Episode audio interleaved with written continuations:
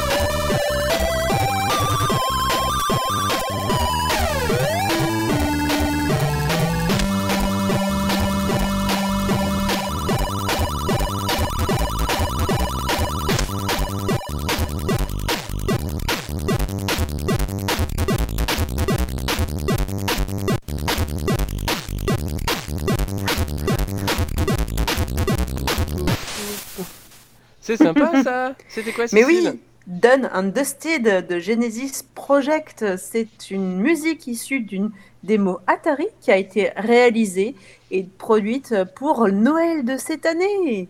Waouh, Donc euh, on voulait vous en faire profiter, mais bien sûr, Merci beaucoup. On passe au sujet? Le sujet. Comment protéger vos photos et vos échanges privés? Comme tu disais souvent, euh, ça ne sortira pas d'Internet.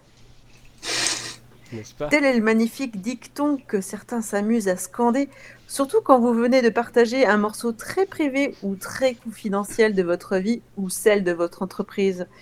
Si, si la technologie est un domaine qui vous échappe, ici vous trouverez quelques tips pour vous en sortir. Alors, une navigation pas si privée en mode privé. En effet, la navigation privée est donc très utile quand vous voulez garder le secret de la visite de tel ou tel site. En tout état, de cause, ça vous évite aussi que votre entourage proche regarde votre activité. Mais votre activité en ligne ne disparaît pas réellement au moment où vous fermez le mode incognito. Votre activité peut rester encore visible pour les sites web que vous consultez, votre employeur ou votre établissement scolaire, votre fournisseur d'accès Internet. Tout simplement, chaque requête transite par les routeurs de l'entreprise, par exemple. En outre, le private browning ne vous préservera pas du risque de voir vos données être récoltées par les autorités ou interceptées par un hacker qui capte vos données depuis votre appareil ou bien depuis le serveur du site. De même, les sites web que vous sillonnez en incognito gardent chez eux votre adresse IP et vos données de géolocalisation, ce qui leur permet de vous identifier et de savoir ce que vous avez visité, voire après de vous proposer des publicités dans d'autres sites. La navigation privée ou pas. Le principe étant que vous autorisez ces sites à vous donner des cookies, après tout, euh, qui n'aiment pas les bons petits gâteaux au chocolat. Miam. Vos données en mode incognito resteront bien stockées dans les nuages. D'ailleurs, il vous suffira de vérifier dans My Activity de votre compte Google pour retrouver en détail ce que vous aviez vu. Ah mince alors Ah mince Par ailleurs, Bah vos oui, parce que, recherches alors- sur le moteur de... Oui, Pour rappeler, mode incognito, en fait, dans Firefox par exemple, ça s'appelle navigation privée. En fait, ça ouvre une autre, une autre instance du navigateur qui va oublier en fait tous les, les cookies qui sont déposés dans cette instance-là quand vous avez fermé la fenêtre.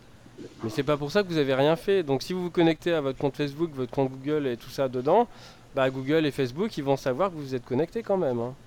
c'est ça. Et, euh, et par ailleurs, euh, vos recherches sur les moteurs de recherche restent bel et bien enregistrées par celui-ci. Et oui, ce n'est pas parce que vous êtes en mode privé que cela épargne vos données d'être monétisées. Par contre, si vous avez l'habitude d'être connecté par exemple sur Google dans votre navigateur, quand vous lancez une navigation privée, vous allez sur Google, vous ne serez pas connecté. Par contre, vous serez depuis la même adresse IP. Donc il- Google risque de se dire ouais, euh, peut-être qu'il essaie de me cheater lui et en fait c'est Ouais, lui. il va faire des rapprochements, tout ils peuvent pas être sûrs. Voilà, tant que vous vous connectez pas, bah c'est que- quelqu'un d'autre quoi, potentiellement. Alors, il y a aussi les métadonnées. Là aussi, si vous souhaitez transmettre des photos, euh, sachez qu'à l'intérieur de celles-ci, il y a généralement rien d'anonyme. En effet, les smartphones ou bien ordiphones sont là pour enregistrer votre localisation au moment où vous avez pris la photo, la date et l'heure. En soi, cela n'a rien de gênant.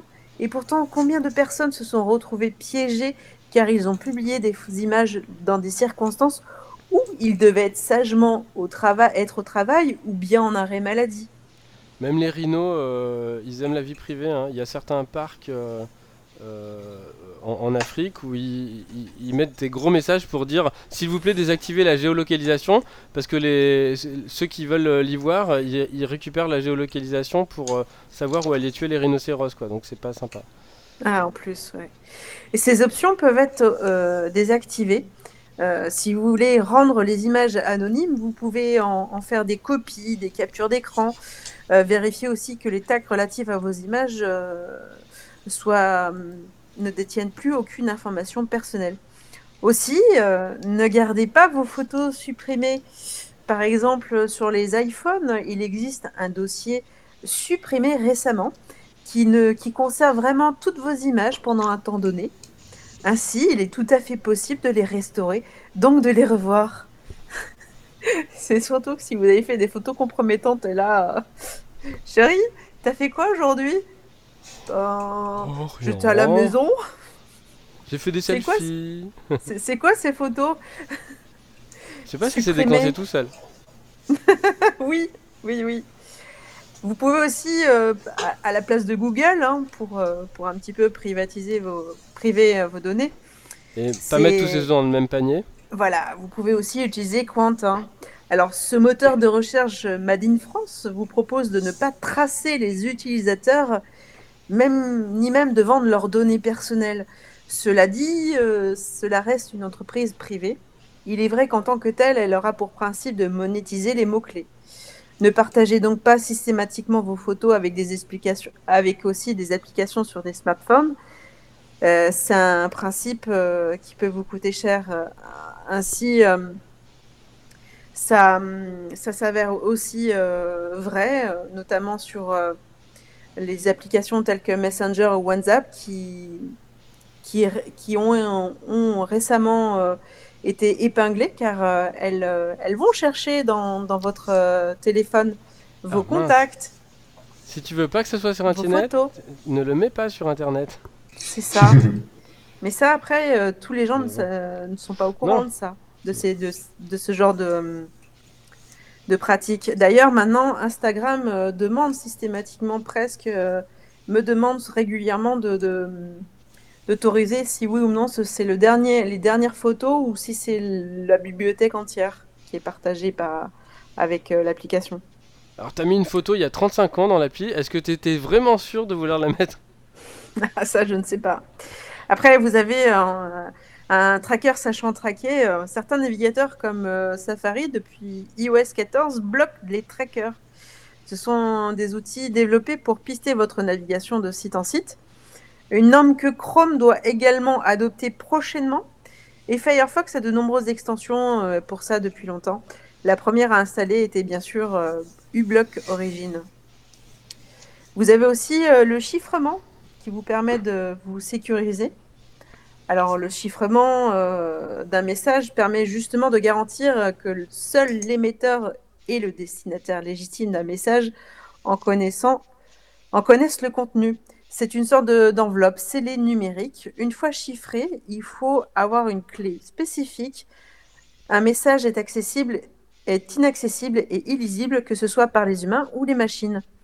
Il y a différentes sortes de chiffrement. Vous avez le chiffrement symétrique qui permet de chiffrer et de déchiffrer un contenu avec la même clé, appelée alors la clé secrète.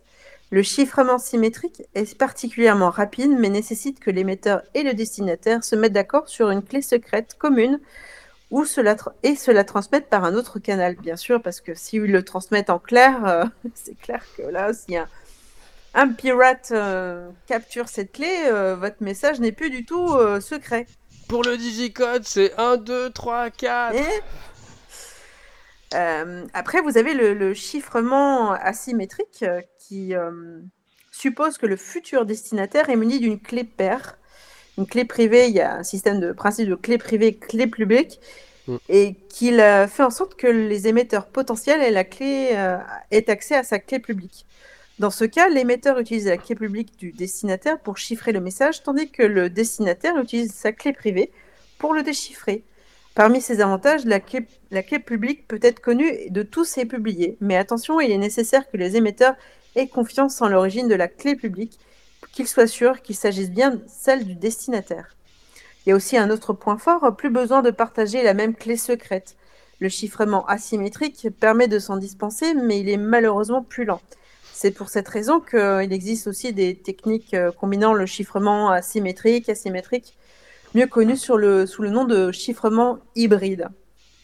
Oui, en général, sur, euh, notamment euh, avec TLS, enfin ce qu'on appelait euh, SSL avant, donc en HTTPS, quand, vous, quand vous initiez la connexion à un serveur, en fait, il y, a, y a un échange d'une clé symétrique à partir de, de clés asymétriques. Donc on utilise la méthode qui est, qui est un peu lourde pour échanger une clé qui va être plus rapide à utiliser après. Quoi.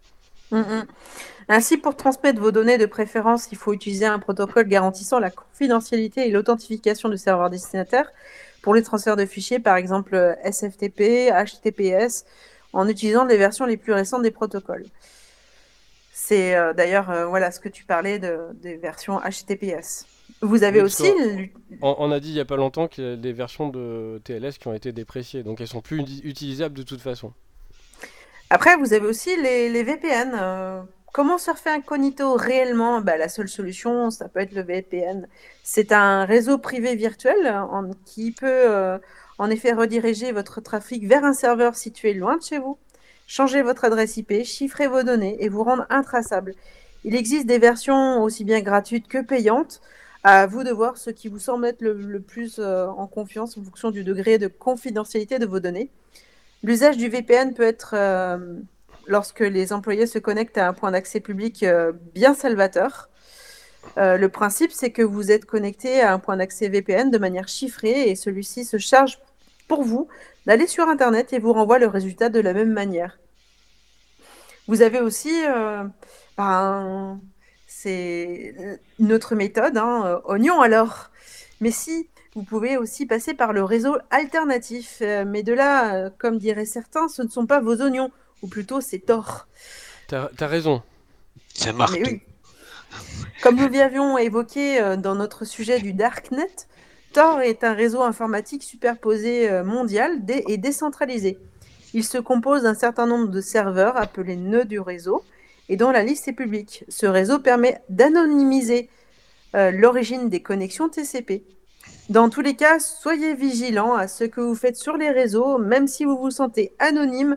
euh, des tas de petites traces vous trahiront. euh, le nerf de la guerre aujourd'hui reste euh, les données que nous disséminons partout sur le net. Restez clairs et ne dévoilez pas tout en pensant que vos données sont sur vos nuages et resteront à jamais aussi privées. Mhm. Bon, bah, on va, on va chiffrer alors. Hein? C'est ça, on va chiffrer. chiffrons. Merci Cécile pour ces conseils. Merci. Eh ben, on va se refaire une petite pause. À tout de suite. À tout fait une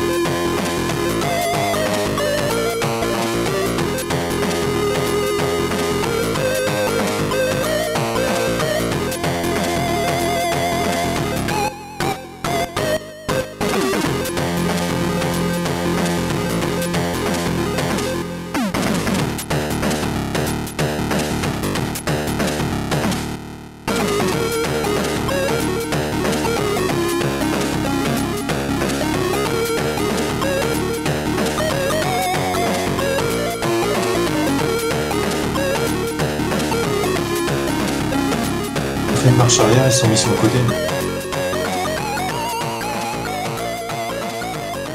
Coucou, ça va Coucou, ça va Atari Ta ta ta ta. On Oui, parce que il faut savoir que pendant que je passe les musiques, nos amis en face, de l'autre côté de GT, eh ben ils entendent pas la musique, par contre ils s'entendent entre eux, donc ils sont en train de discuter tranquillement. Et je dis je remets les micros et oups, c'est pas grave. Et donc la musique était issue d'une démo Oui, Happy ça s'appelle 2021 by Ah, Desire.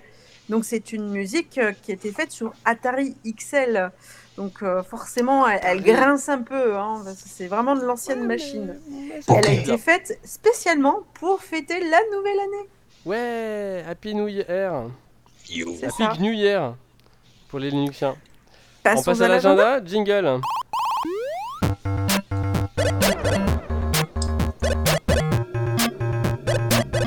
L'agenda.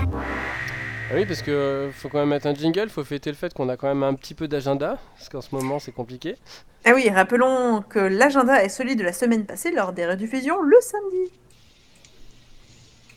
Séminaire L'évolution de l'économie de la micro-informatique en France et dans le monde.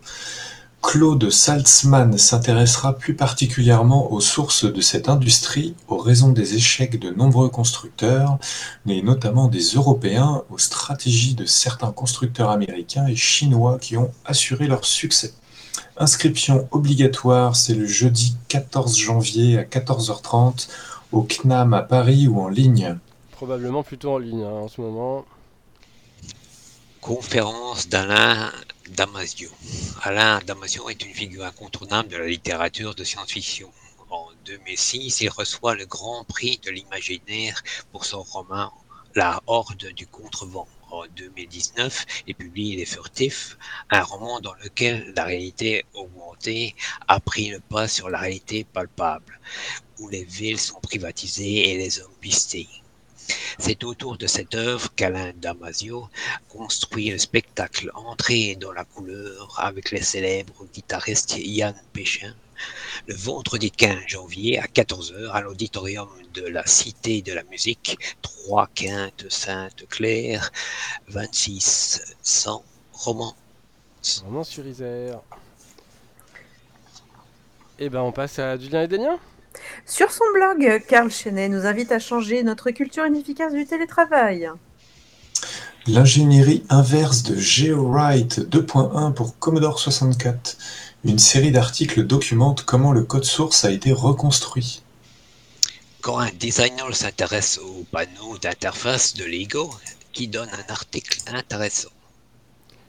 Le site des Ironem, c'est jeux de mots avec un moteur de recherche pour trouver tous ceux qui passent sur Mastodon. Et il y en a un paquet, y compris de moi. 66 références de jeux vidéo à trouver dans cette image. Désolé, c'est une page sponsorisée, mais quand même c'est super cool. Console Do Not Track, euh, une proposition de variable d'environnement pour demander au logiciel de ne pas nous pister. Ah. Pas sûr que ça marche mieux que l'entête HTTP.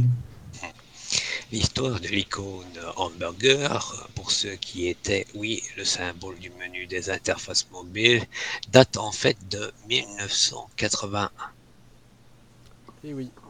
De nouvelles images en haute résolution pour l'anniversaire de Miyazaki qui ont été publiées par les studios Ghibli. Et enfin, le planning préliminaire de la DevRoom Rétro pour FOSDEM est sorti. Si vous parlez anglais et que vous souhaitez aider pendant les confs, contactez-nous, on n'est toujours pas assez. Ouais, on est, on est que deux en fait. Et, euh, et, et, et- et puis on est en retard, donc euh, j'ai mis une semaine de trop pour euh, faire des trucs. Enfin bon, c'est compliqué, mais on va y arriver. Allez, on frotte la boule de cristal Que dit-elle Que dit-elle? Season min, bon, j'arrive pas à trouver ce réglage. C'est dans quel fichier? Le... ah, fichier. Technophile. Alors, t'as une Freebox Poup Non, j'ai une V6. Euh, non, une V5. Hacker, un paquet IPv4 entre dans un bar, le tenancier lui dit Vous avez l'air s'épuiser. Nerd Oh, il y a plein de connecteurs sur ce dock. On dit un vrai élevage de porc. Codeur, je viens de recevoir un pull request. Il a raison, il fait vraiment froid. Amigaïste. Il la migra sur l'Amiga. Vive Amiga Ouh là là. Allez, amiga. Make it possible? Voilà, tu vois, tu la connais. Oh, ami, amiga. Ah là là. Bon bah, Je crois Avant d'être complètement dingo, on va se dire à la euh, semaine bien prochaine. commencé l'année. Hein. euh, Ouais. Moi, j'aime beaucoup euh, comment ça, ça, ça se passe. En C'est le reste. cas, euh, amis C'est le reste. auditeurs, on se retrouve encore la semaine prochaine. Mais Belle, Eh tu ben voulais oui. finir sur quelque chose? Non, non, je disais, c'était le restant des verres. Ah bah oui. En tout cas, portez-vous bien. On vous retrouve la semaine prochaine pour un nouveau sujet. À très bientôt. Ciao, ciao. bye. Ciao, ciao. Salut.